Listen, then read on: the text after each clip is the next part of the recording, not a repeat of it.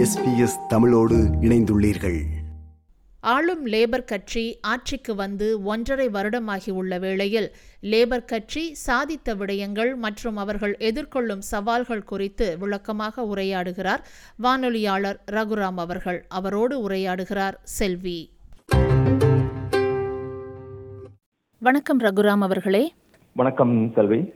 ஆளும் லேபர் கட்சி அவர்களின் ஆட்சி காலத்தில் பாதியை தற்போது நிறைவு செய்திருக்கிறார்கள்.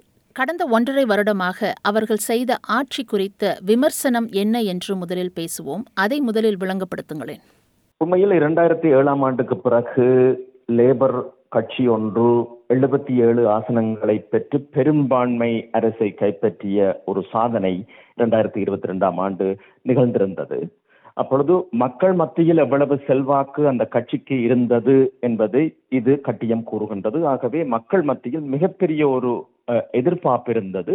அதை அவர்கள் நிறைவு செய்தும் வந்திருந்தார்கள். ஆனால் என்ன நடந்தது என்று சொன்னால் இரண்டாயிரத்தி இருபத்தி மூன்றாம் ஆண்டு ஆரம்பத்தில் இருந்தே சில பிரச்சனைகள் வரும் பொழுது அந்த விமர்சனங்கள் சற்று குறையத் தொடங்கியது என்பது உண்மைதான். ஏனென்றால் நாங்கள் குறிப்பாக பார்க்க போனால் இந்த வட்டி வீதம் என்று போன்ற விடயங்கள் வாழ்க்கை செலவின தாக்கம் என்பது அவர்களுடனான அந்த விமர்சனத்தை ஓரளவு குறைத்து கொண்டுதான் போகின்றது. ஆனால் அவர்கள் பதவிக்கு வந்த பொழுது இருந்த விமர்சனம் என்பது மிக நன்றாகவே இருந்தது. அது இப்பொழுதும் தக்க வைக்கப்பட்டு கொண்டிருக்கின்றது. ஆனால் ஓரளவுக்கு அந்த விமர்சனத்தில் ஒரு தாக்கம் ஏற்பட்டிருக்கின்றது என்பதை நாங்கள் ஏற்றுக்கொள்ளத்தான் வேண்டும். சரி அப்படி என்றால் லேபர் கட்சி இதுவரை அவர்களுடைய ஆட்சி காலத்தில் ஒன்றரை வருடங்களில் இதுவரை அவர்கள் செய்துள்ள சாதனை என்ன என்று சொல்லுங்கள். முக்கியமாக அவர்கள் பதவிக்கு வந்த பின்னர் அவர்களுடன் முக்கியமான ஒரு விடயத்தை கூறியிருந்தார்கள். அதாவது வெளிநாட்டுடனான ராஜதந்திர உறவுகளை மேம்படுத்த வேண்டும் என்ற கொள்கை. அதனால் தான் பார்த்தீர்கள் என்றால் ஆஸ்திரேலிய பிரதமர் ஆந்தனி அல்பனீசி அவர்களுடைய வெளிநாட்டு பயணங்கள் மிக அதிகமாகவே இடம்பெற்றிருக்கின்றது இந்த ஒன்றரை வருட காலங்களில். இதில் முக்கியமாக நாங்கள் பார்க்க வேண்டியது சீனாவுடனான ஒரு சுமூகமான உறவு. ஏனென்றால் அதுக்கு முதல் இருந்த லிபரல் கட்சிகள் சீனாவுடனான ஒரு முருகல் நிலையை கொண்டு வந்தது. கோவிட் காலத்தில் விசாரணைகள் தேவை என்று கேட்ட விடயங்கள் என்பன சீனாவை மிகவும் ஒரு சீற்றத்துக்கு உள்ளாக்கிய விடயங்கள். ஆகவே லேபர் கட்சி அதனை தனித்து ஒரு சுமூகமான உறவை கொண்டு வர வேண்டும் என்று எதிர்பார்த்திருந்தார்கள். அதில் ஓரளவுக்கு அவர்கள் வெற்றியும் கண்டிருக்கின்றார்கள். அதன் பின்னராக பார்க்க போனால் இந்த பிரான்ஸ் நாட்டுடன் அந்த அணு நீர்மூழ்கி கப்பல் விவகாரம் ஒரு மிகப்பெரிய பிரச்சனையாக லிபரல் ஆட்சி காலத்தில் கடைசி காலத்தில் இருந்திருந்தது. அதனையும் அவர்கள் சீர் செய்ய வேண்டும் என்று யோசித்தார்கள் சீர் செய்தார்கள். பசிபிக் பிராந்திய உறவுகளிலே ஒரு கூடுதலான ஒரு உறவை மேற்கொள்ள வேண்டும் என்றார்கள். அதையும் அவர்கள் செய்திருக்கின்றார்கள். ஆகவே வெளிநாட்டு ராஜேந்திர உறவுகளில் அவர்களுடைய சாதனை நன்றாகத்தான் இருந்திருக்கின்றது. அதுக்கு அடுத்ததாக நாங்கள் பார்க்க போறோமானால் இந்த வளிமண்டலத்தில் கழிவுகளின் குறைப்பு என்ற விகிதம் அதாவது எமிஷன் குறைப்பு என்ற விகிதத்தில் இரண்டாயிரத்தி முப்பதாம் ஆண்டில் நாற்பத்தி மூன்று விகிதமாக அதை குறைக்க வேண்டும். இரண்டாயிரத்தி ஐம்பதாம் ஆண்டில் அது பூஜ்ஜியமாக்கப்பட வேண்டும் என்பதற்கான சட்ட மூலம் மசோதா பாராளுமன்றத்தில் கொண்டு வரப்பட்டிருக்கின்றது. தேசிய ஊழல் எதிர்ப்பு மசோதா பாராளுமன்றத்தில் நிறைவேற்றப்பட்டிருக்கின்றது. இந்த நேஷனல் டிசபிலிட்டி திட்டத்தில் மாற்றங்கள் கொண்டு வர வேண்டும் கட்டுப்பாடுகள் கொண்டு வர வேண்டும். அது மிக கூடுதலான ஒரு நிதியை மக்களுடைய வரிப்பணத்தை அது சாப்பிடுகின்றது. ஆகவே அதனில் கட்டுப்பாடுகள் கொண்டு வர வேண்டும் என்று அது பில் ஷோட்டன் அவர்கள் மிக காத்திரமாக தீவிரமாக அதுக்காக பாடுபட்டு வருகின்றார். அதிலும் அவர்களுடைய சாதனை நன்றாகத்தான் இருக்கின்றது. இதுதான் அவர்களுடைய அந்த ஒன்றரை வருட வருட கால சாதனைகளாக நாங்கள் பார்க்கலாம். சரி. வெளிநாடுகளுடனான அவர்களுடைய ராஜதந்திர உறவில் அவர்கள் கூடுதல் கவனம் செலுத்துவதாக கூறுகிறீர்கள். குறிப்பாக சீனாவுடன். சீனாவுடனான இந்த சமரச பேச்சுவார்த்தை குறிப்பாக தற்போது நடந்து முடிந்த ஏபக் மாநாட்டில் பிரதமர் ஆந்தனி அல்பனீசி சீன அதிபருடன் அவர் பேசியிருந்தார். ஆனால் அந்த பேச்சு வெளிப்படைத்தன்மையாக இல்லை என்ற ஒரு விமர்சனமும் முன்வைக்கப்பட்டது. ஆகவே சீனாவுடனான இந்த சமரச பேச்சுவார்த்தை லேபர் கட்சியின் ஆதரவு பலத்தில் தாக்கத்தை ஏற்படுத்தும் என்று நீங்கள் நினைக்கிறீர்கள்? நினைக்கிறீர்களா அது அதிகரிக்குமா? அல்லது குறைக்குமா? ஏதாவது ஒரு தாக்கத்தை அது ஏற்படுத்துமா? சீனாவை பொறுத்தமட்டில் அவர்களோடு கையாளுவது என்பது மிக கடினம். அதாவது ஒரு பிள்ளைக்கு நீங்கள் கூறினீர்கள் என்றால் இதனை தொட வேண்டாம் என்று அது ஏதோ விதத்தில் அதனை ஒருக்க தொட்டுள் பார்க்கும் அதுபோல் தான் சீனாவினுடைய நிலைமை. ஆகவே ஆஸ்திரேலிய அரசாங்கம் எவ்வளவுதான் கீழே போய் சீனாவுடனான சுமூகமான உறவை ஏற்படுத்த முனைந்தாலும் ஏதோ கட்டத்தில் சீனோ சீனா ஏதோ ஒரு வழியில் ஆஸ்திரேலியாவை பரிசீலிக்க வேண்டும் அவர்களுடைய எதிர்வினை எவ்வாறு இருக்கின்றது என்பதை பார்க்க வேண்டும் என்பதை சீனா கட்டாயமாக தொடர்ந்து செய்து கொண்டேதான் இருக்கும். இதற்கு ஒரு சிறு உதாரணத்தை நாங்கள் பார்த்தோம் என்றால் ஆஸ்திரேலிய பிரதமர் ஒரு நீண்ட இடைவெளிக்கு பின்னர் ஆஸ்திரேலிய பிரதமர் ஒருவர் சீனாவுக்கு செல்கின்றார். சீன ஜனாதிபதி ஜி ஜின்பிங்கை சந்திக்கின்றார். அதன் பின்னர் ஏபெக் மாநாடு இரண்டாயிரத்தி இருபத்தி மூன்றாம் ஆண்டு மாநாடு சான் பிரான்சிஸ்கோவில் நவம்பர் பதினாறு பதினேழாம் தேதிகளில் நடைபெறுகின்றது. அங்கு ஒரு உத்தியோகபூர்வ சந்திப்பு இரண்டு தலைவர்களுக்கு இடையில் நடக்கின்றது. அதற்கு ஒரு சில தினங்களுக்கு முன்னர் ஆஸ்திரேலிய கடற்படை கப்பல் கிழக்கு சீன கடற்பரப்பிலே சென்று கொண்டிருந்த பொழுது அதனுடைய கப்பலின் அந்த விசிறிகளுக்குள் மீன் வலைகள் சிக்குண்டு அது செல்ல முடியாமல் நிற்கின்றது. அந்த வேளையில் கடற்படை நீர்மூழ்கி சுழியோடிகள் கப்பலுக்கு கீழே சென்று அந்த வலையை அறுத்து அதனை அந்த கப்பலை தொடர்ந்து இயக்குவதற்கு முயற்சித்துக் கொண்டிருக்கும் பொழுது சீன கடற்படை கப்பல் அருகிலே வருகின்றது. ஆஸ்திரேலிய கடற்படை கப்பல் அதுக்கு எச்சரிக்கை கொடுக்கின்றது. எமது நீர்மூழ்கி எமது சுழியோடிகள் கீழே இருக்கின்றார்கள் என்று. ஆனால் சீன கப்பல் மிக அருகிலே வந்து இந்த சோனர் கதிர்களை வீசுகின்றார்கள். அந்த அதிர்வலைகளினால் ஆஸ்திரேலிய கடற்படையினர் சிறு காயங்களுக்கு உள்ளாகின்றார்கள். இது இவ்வளவும். அதாவது அந்தனி அல்பனீசியும் ஜி ஜின்பிங்கும் கலிபோர்னியாவில் சந்திக்கும் பொழுது ஒரு சில தினங்களுக்கு முன்னர் நடைபெற்ற விடயங்கள்.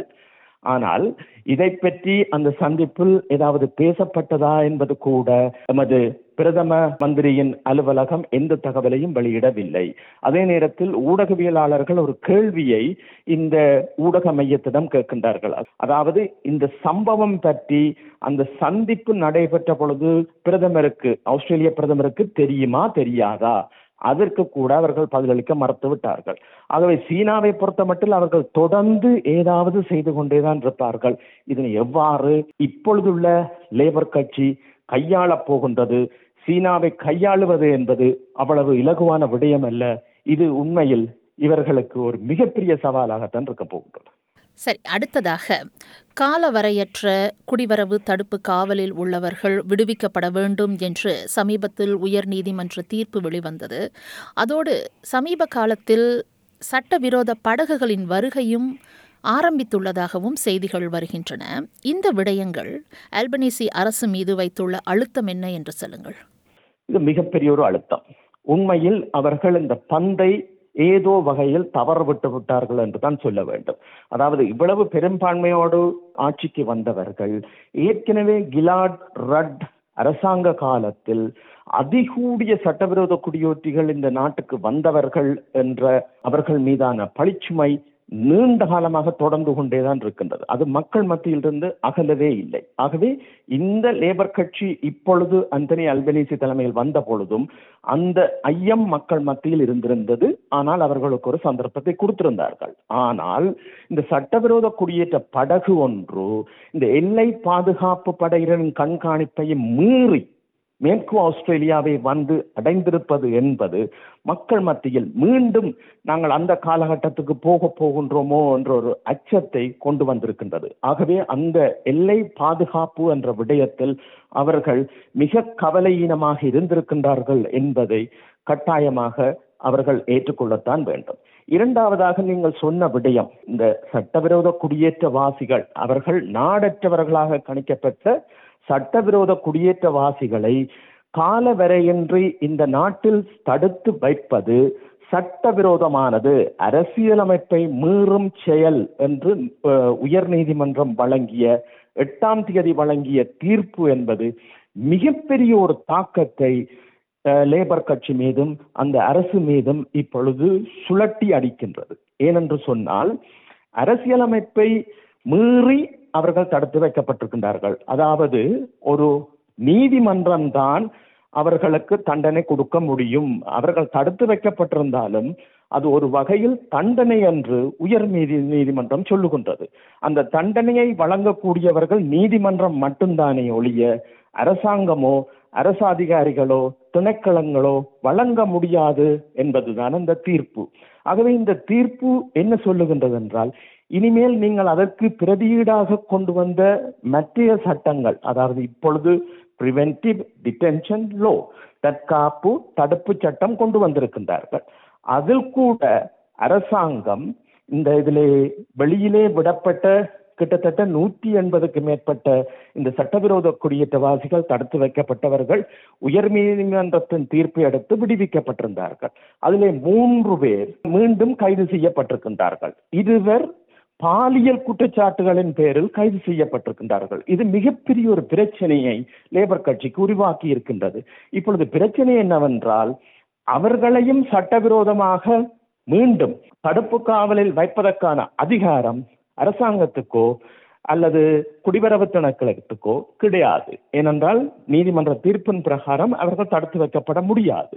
ஆகவே குடிவரவு அமைச்சர் ஒவ்வொருவரை பற்றியும் தனிப்பட்ட ரீதியில் இப்பொழுது நீதிமன்றத்துக்கு சென்று இவர்கள் இந்த இந்த குற்றங்கள் செய்திருக்கின்றார்கள். இதனால் இங்குள்ள சமூகத்துக்கு ஏதோ வகையில் அச்சுறுத்தல் இருக்கின்றது என்றதை நிரூபித்தால் மட்டுமே உயர் நீதிமன்றம் அவர்களை ஆகக்கூடியது மூன்று வருடங்களுக்கு தடுத்து வைப்பதற்கு இந்த சட்டம் வழிகோலுகின்றது. ஆகவே மூன்று வருடங்களுக்கு பின்னர் குடிவரவு அமைச்சர் மீண்டும் நீதிமன்றத்துக்கு சென்று அதனை நீடிக்க வேண்டும். ஆகவே இது வந்து இதோடு முடிய போவது அல்ல. இது ஒரு நீண்ட பிரச்சனையை லேபர் கட்சிக்கு உருவாக போகின்றது இந்த தற்காலிக தடுப்பு சட்டம். இறுதியாக இனி வரவுள்ள ஒன்றரை வருடங்களில் அடுத்த தேர்தல் வருவதற்கு முன்னர் நாங்கள் சில சில விடயங்களை தொட்டு சென்றோம். இருந்தாலும் ஒட்டுமொத்தமாக லேபர் கட்சி கவனிக்க வேண்டிய அவர்களின் ஆதரவு சரிவை தடுக்க அவர்கள் ஆற்ற வேண்டிய செயற்பாடுகள் யாவை? அவர்கள் முன் உள்ள சவால்கள் என்ன என்று சொல்லுங்கள். உள்ளூரிலும் வெளிநாட்டிலும் சவால்கள் நிறையவே இருக்கின்றது. குறிப்பாக நாங்கள் ஏற்கனவே பேசியது போல் இந்த குடியேற்றவாசிகள் என்பது மிகப்பெரிய ஒரு சவாலாக இருக்கப்படுறது இது வெளிநாட்டில் தற்பொழுது இடம்படும் போரினால் வரக்கூடிய சவாலாக மாறப்போகின்றது. உதாரணத்துக்கு சொல்ல போனோம் என்றால் இப்பொழுது காசாவில் நடைபெறும் போர் என்பது ஏற்கனவே எண்ணூறு பலஸ்தீனியர்களுக்கு இங்கு வருவதற்கான தற்காலிகமாக இங்கு வருவதற்கான வதிவிட விசாக்கள் வழங்கப்பட்டிருக்கின்றன. ஆயிரத்தி எழுநூறு இஸ்ரேலிய குடிமக்களுக்கு இந்த விசாக்கள் வழங்கப்பட்டிருக்கின்றன. ஆகவே இந்த பிரச்சனை இன்னும் பூதாகரமாக வெடிக்கும் பொழுது இது லேபர் கட்சிக்கு ஒரு சவாலாக அமைய போகின்றது. ஏற்கனவே இங்கு ஆஸ்திரேலியாவை நாங்கள் கூடுதலாக குறிப்பாக இந்த சிட்னி மாநிலத்தை பார்த்தோம் என்றால் இப்பொழுது வாடகைக்கு வீடெடுப்பது மிகப்பெரிய பிரச்சனையாக இருக்கின்றது. அதோடு வீட்டு விலைகளும் கூடிக்கொண்டே போகின்றது. அதுக்கு கூறப்படும் ஒரு காரணம் மிக கூடுதலான மக்கள் இந்த நாட்டுக்கு புலம்பெயர்ந்து வருவதனால் அவர்கள் வரும் பொழுது அவர்களுக்கு தேவையான வீட்டு தேவை என்பது இங்கு இல்லை. அதை மத்திய அரசாங்கம் கட்டுப்படுத்த வேண்டும் என்ற ஒரு பேச்சும் இப்பொழுது கூடுதலாக வருகின்றது. ஆகவே இது ஒரு சவாலாக அமையப் போகின்றது. அதுக்கு அடுத்ததாக சீனாவினுடனான உறவை அரசாங்கம் எவ்வாறு கையாளப் போகின்றது? ஒரு மெத்தனத்தன்மையைத்தான் கொண்டு போக போகின்றதா? ஏனர் இந்த சோனார் பிரச்சனையிலே சீன தூதுவர் அழைக்கப்பட்டு கன்பராவிலே அதற்கான விளக்கம் தருமாறு கேட்கப்படவில்லை. அதுதான் வளமையான முறை. ஆனால் லேபர் கட்சி ஒரு மெத்தனத்தன்மையை காட்ட வேண்டும் என்பதற்காக மிகவும் அமைதியாக செல்லுகின்றது. ஆனால் எவ்வளவு காலத்துக்கு அந்த அமைதி போக்கை அவர்கள் கடைபிடிக்க முடியும்? அது ஒரு சவாலாக இருக்க போகின்றது. இதை எல்லாவற்றையும் விட வட்டி வீத அதிகரிப்பு என்பது மிக மிக பெரிய ஒரு தாக்கத்தை லேபர் கட்சிக்கு கொண்டு வரப்போகின்றது. அவர்கள் எவ்வாறு இதனை சமாளித்து தம்மை சுதாகரித்து மீண்டும் தேர்தலுக்கு தயாராக போகின்றார்கள் என்பதுதான் அவர்கள் முன் இருக்கும் மிகப்பெரிய சவாலாக நான் பார்க்கின்றேன். மிக்க நன்றி ரகுராம் அவர்களே. நன்றி வணக்கம். நன்றி செல்வி. நன்றி வணக்கம். இது போன்ற மேலும் பல நிகழ்ச்சிகளை கேட்க வேண்டுமா?